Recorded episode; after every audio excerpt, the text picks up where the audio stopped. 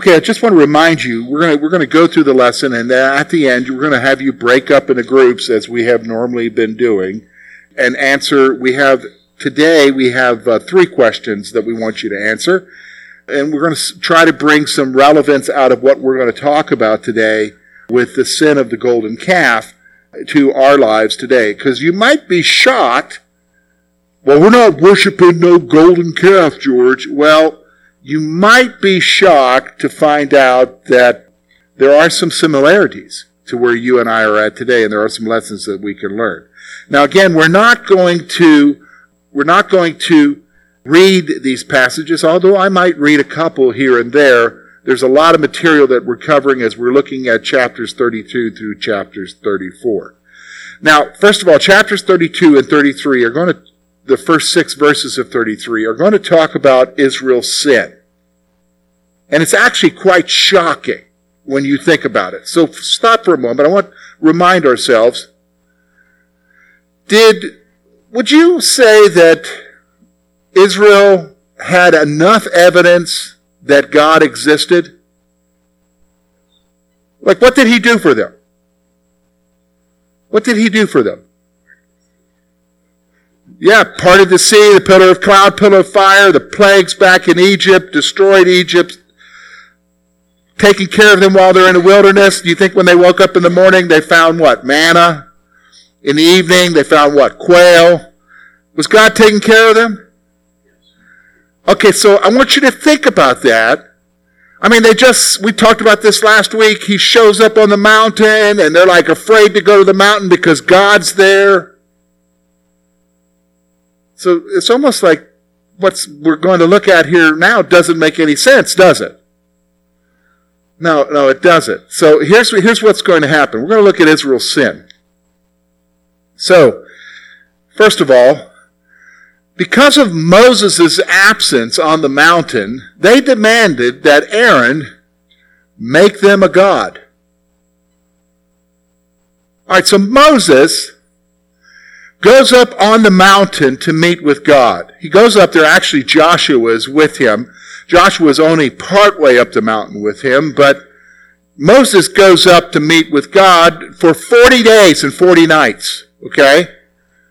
So he's gone for 40 days and 40 nights. So while he's gone, the people, or some of the people, approach Aaron who's now the high priest, remember, the high priest of the Jewish faith and religion. And, and they say to him, we, we don't know where this Moses is. In fact, let's look at what the passage says. I think it's amazing, okay? Look, look with me, verses, verse 1 of chapter 32. When the people saw that Moses delayed coming down from the mountain, the people gathered together to Aaron and said to him, Come, make us gods that shall go before us. For as for this Moses, the man who brought us up out of Egypt, we do not know what has become of him. Now consider what they're saying here, okay? Because it actually reflects what they're believing.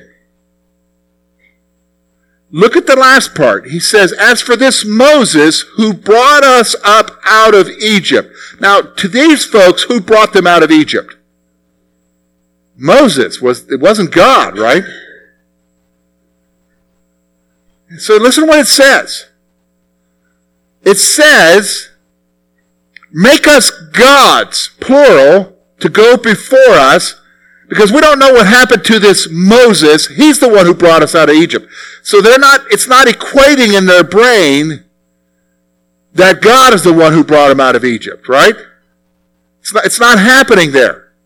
That's really, really quite shocking, isn't it? And they go to Aaron and, and they ask him to make us gods.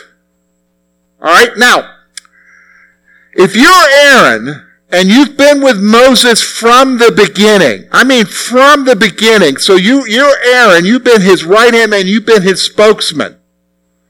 And you've been with Moses from the beginning when he left, he left uh, his Moses' father-in-law and came to Egypt and was there standing before Pharaoh and you, you were the right-hand man who, when he, Moses did his thing with the rod and you saw God do this and you saw all this stuff. How would you respond to the people when they say, make us gods? How would you respond to them? Would you tell them, like, come on, he'll be back? You know what I'm saying? It's not Moses who, would you be like that or would you do like Aaron did? What did Aaron do? Uh, tell, tell all the ladies to give up their earrings and bring them to me. I mean, he capitulated immediately. He capitulated immediately. Aaron fashioned a molded calf with the earrings from the women. I mean, we're, we're talking a lot of gold here because we're talking about a million people. And so if you figure, you figure a 40, 50, you know, 40, 60%, you know, whatever, if there's 50, 50, that's, that's a lot of gold. Okay, go ahead.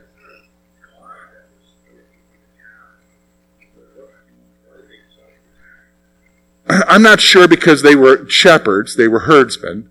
I'm not sure. So who knows why they chose a calf? Okay.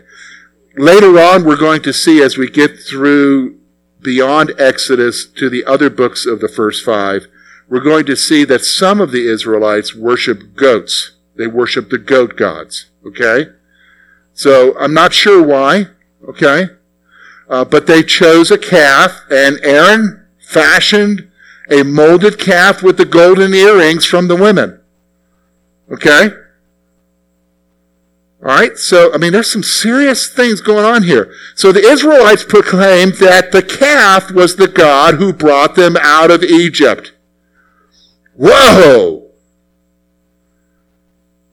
So they proclaimed that the calf is the one who brought them out of Egypt. Now, you're saying, what is going on in their minds? I can already tell you what's going on in their minds because Paul tells you what's going on in their minds. He actually tells you what's going on in the minds of many who don't believe and create other gods, and that is in Romans chapter 1, verses 18 through the end of the chapter saying that they became futile in their minds and exchanged the knowledge of the true God and worshiped the creature. Isn't that exactly what they're doing here? Isn't that exactly what they're doing here? So the Israelites proclaimed that the calf was the, was the God who brought them out of Egypt. So they offered incense and sacrifices to the calf as they engaged in festive immorality. The, the text implies through the original languages here that they did as the pagans did in their worships and basically had a festive orgy, a religious orgy. So this is what they're engaged in. It's like all restraints are let go. So they engaged in immorality. Okay? Immorality. Now, when you get to chapter, when you get to chapter 32, verses 7 through 14, Moses finds out. Now, how Moses finds out is very interesting because when you look at verse 7, Moses finds out because God tells him what's going on. Look at verse 7. And the Lord said to Moses, Go get down. He didn't just say, Hey, go get down. It's like, Go get down. It's got an exclamation point there. Do you understand? he says, For the people whom you brought out of the land of Egypt have what? Corrupted themselves. All right, all right stop, because I think this is a good point to make. It's interesting. The Bible will often refer to your sin, my sin, as corruption. When we sin, we are corrupting ourselves from who we really were supposed to be. Isn't that interesting? You were, you're corrupting yourself. That's not what you're supposed to do. That's not who you're supposed to be. So God says to Moses, you need to get down there because the people have corrupted themselves. Okay? The people have corrupted themselves. So the Lord tells Moses that the people have sinned and that he will destroy them. God says, I'm going to wipe them out. I can't believe. I've been complaining the whole time and, and they've been grumbling and they've been doubting me and I'm going to wipe them out. Now, this is amazing because this tells you about Moses. I mean, if you're the leader and you've got to put up with a million stiff necked complaining people, I think you'd want to get rid of them, right? You'd, you'd be like, I'm, I'm out of here. I mean, some of you are like, I can't put up with two people complaining, let alone a million grumbling and whatever. But Moses does something. This tells you about the character of Moses. Moses intercedes for the people by reminding the Lord of his promise to the patriarchs. He's saying, Lord, you can't do that. Lord, spare the people. You can't, you can't do this. Remember, you made a promise to, to Abraham, Isaac, and Jacob that out of them would come a great nation that would be as, as the stars in the sky and as the sands on the sea. And you promised that you would give them this land. In fact, he goes one step further. He says, Lord, the people, the people will say that you, you destroyed Egypt and brought them out of Egypt only to kill them in the desert. So Moses is doing two things here. He's, he's, he's defending God's honor, but he's also what? Reminding God of his promises. Isn't that interesting? Of his promises. As Moses returned from the mountain, he and Joshua hear the sounds of the festival. So, so Moses comes down and he meets Joshua there. Joshua said there's a great noise in the camp, like the sounds of a war. And they're like, wait a minute, that's not the sound of war, that's the sound of music, festivities. So I mean, they're not carrying on down there. Okay? They're carrying on. So, when Moses saw the golden calf, he broke the tablets of the law that God had engraved himself. Listen, Moses is carrying down with him the two tablets of the Ten Commandments that the scripture very clearly says that God etched in the stone with his own hand. Wouldn't that be something special? It reflected the covenant that God was making with Israel. So he goes down, he sees the golden calf. Moses is so enraged, he just destroys those tablets. He just destroys them. He breaks them there because he sees the golden calf. So Moses took the calf, he burned it, ground it into powder, and made the people drink it. So he took that calf, burned it, gathered up the ashes, whatever's left there, ground it into powder, put it in water, and made all of them drink it. This is a, you the dude's got some power, obviously, to be able to do that, make a million people drink this, okay? As, to, as part of their reflection of their sin. Now it gets worse. The judgment gets worse. So he confronts Aaron, who said, The calf just fell out of the fire. I'm going to be honest with you. Chapter 32 does not reflect well on Aaron, does it? I mean, Moses goes to him and says, What are you doing? Why did you do this? I mean, this doesn't make any sense. Why would you do this? Well, you know, Moses, we, we threw some earrings into the fire and, and out came the calf. Really? I mean, Moses had to have been disappointed in his brother, right? Hey, now it's interesting because if you do a study on Aaron through the first five books, there's something going on with Aaron because later on you're going to see that two of his sons are killed because they offer strange fire on the altar. So unlike Moses, they for some reason they're not taking this serious. Would you would you say that? They're not taking they're not taking their responsibility serious. They're not even taking their belief in God serious. And that's definitely being reflected here in the scripture when he, I mean, he's been with Moses from the beginning. He didn't do that. Hey, stop for a moment. What does that tell you? I mean, you can come to church you can be involved with spiritual things. You can see God's hand answering prayer in people's lives. But is it possible to it never grab you? Yeah, it is possible, isn't it? In fact, isn't that isn't that interesting that Jesus told a parable like that. He said about a sower went out and sowed seeds, and in the evening the enemy showed up and sowed thorns. And so the, the servant said to the master, should we pull up the thorns? And, and, and Jesus said, no, no, no, you, you leave them. You leave the tares among the wheat, because if you pull them up, that'll, that'll maybe hurt the wheat, but it'll be separated in the end when the angels come. So folks, even among us, even right here in this room, there are among us here people who do not believe. You need to grasp that. They, they say the right things. They maybe have even been baptized. But only God will, will judge in the end whether or not they truly know Him or not, right? Only God. And so here we see somebody, I mean, Aaron. Come on, Aaron.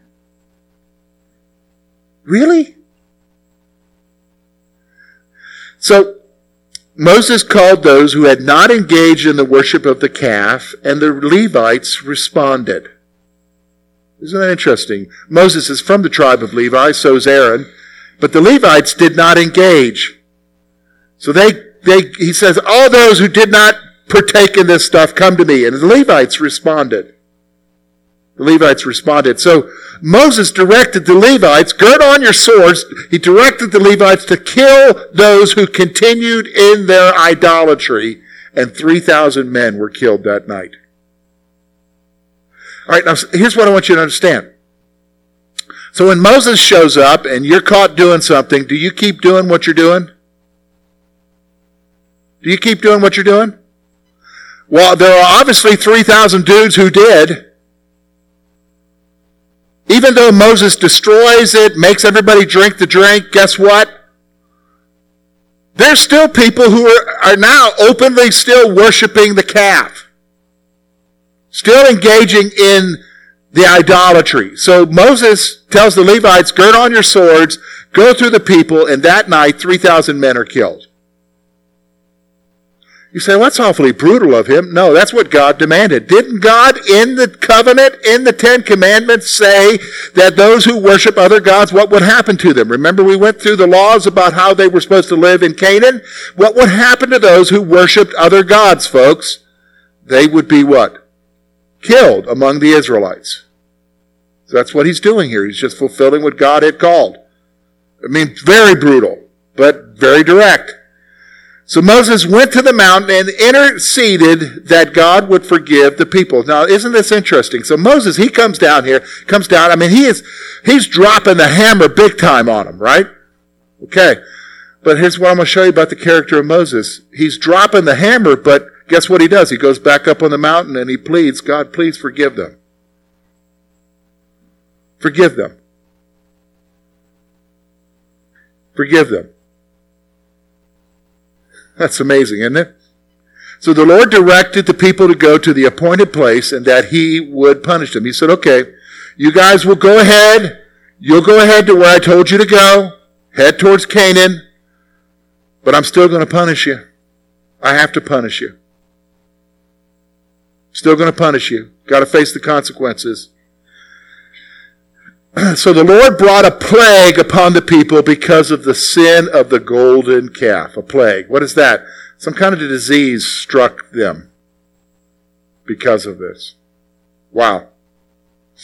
Wow. Now,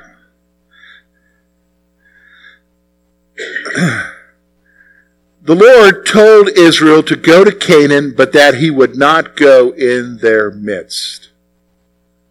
Uh, something's changed now, hasn't it? Remember, God said, build me a place and I'll be right in the midst of you.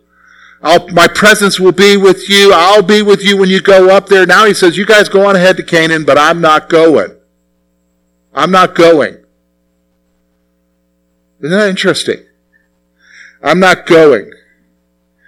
So the people responded to the news by not putting on their ornaments to show their remorse. Now, you, you probably read that on your own, maybe, and you're like, ornaments?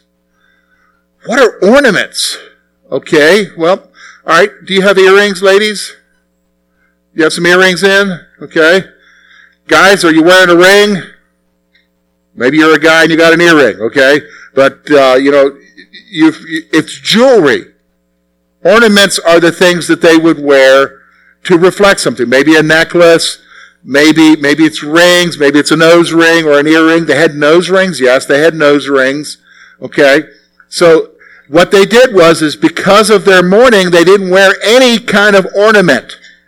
Do you understand? They didn't wear any rings or whatever to reflect their remorse at the reality that God is not going to be with them.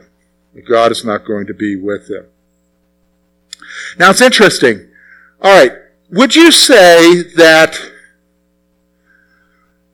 they messed up big time? Okay. If it was you, all right, I want you to put yourself in God's position for a moment. You're not God, but put yourself in His position for a moment and you made an agreement with people and you told them to worship you only and all of this stuff and then here they go the first chance they get they worship they make a golden calf and they worship it would you write them off would you be done with them maybe you've been appeased not to wipe them out obviously moses did that It's interceded okay i'm not going to wipe them out but would you in, in, in your humanness would you say okay i'm I'm done with these people. They've been grumbling, complaining ever since we left, and you know, I've done all I can to help them, and I make this agreement, and they said they're going to follow it. Remember, I told you, remember, I kept emphasizing that they said, we'll do this, we'll do this. And would you say you're done with them? I mean, you've been patient, right? Would you write them off? Come on, be honest. Bruce says, yes, I would. Okay? How many of you would say, Gene says, I raise my hand to that one. Okay? All right, you would write them off. He didn't. God didn't write them off. Isn't that amazing? Why would he not write them off? Well, remember what Moses said to him God, remember your promise. Your promise to who? Abraham, Isaac, and Jacob. You know, there are some folks today, there are some Christians, theologians, who believe that Israel disqualified themselves, so God has moved on to the church. And so the church is the new Israel. No, no, no, no, folks. The church isn't the new Israel. Israel did not disqualify themselves because God is the one who made the covenant with them. And He's the one who will fulfill it because He's fulfilling His what? Promises. Do you understand? In fact, here's what we're going to see. When we get to the rest of chapter 33 into 34, we're going to see that the covenant is renewed. But chapter 33, verses 7 through 23, kind of reflects on the relationship that Moses has with God. This is what blows my mind. Moses has an intimate relationship with God. So Moses pitched a tent outside of the camp where he personally met with God. He pitched a tent. He called it the tent of meeting. Outside of the camp. So this is another place separate from the tabernacle. And he's outside of all of where Israel is dwelling. Okay, where a million people are camped. Those who sought the Lord would go to the tent of meeting. So if you are interested in seeking God, you would go to the tent of meeting.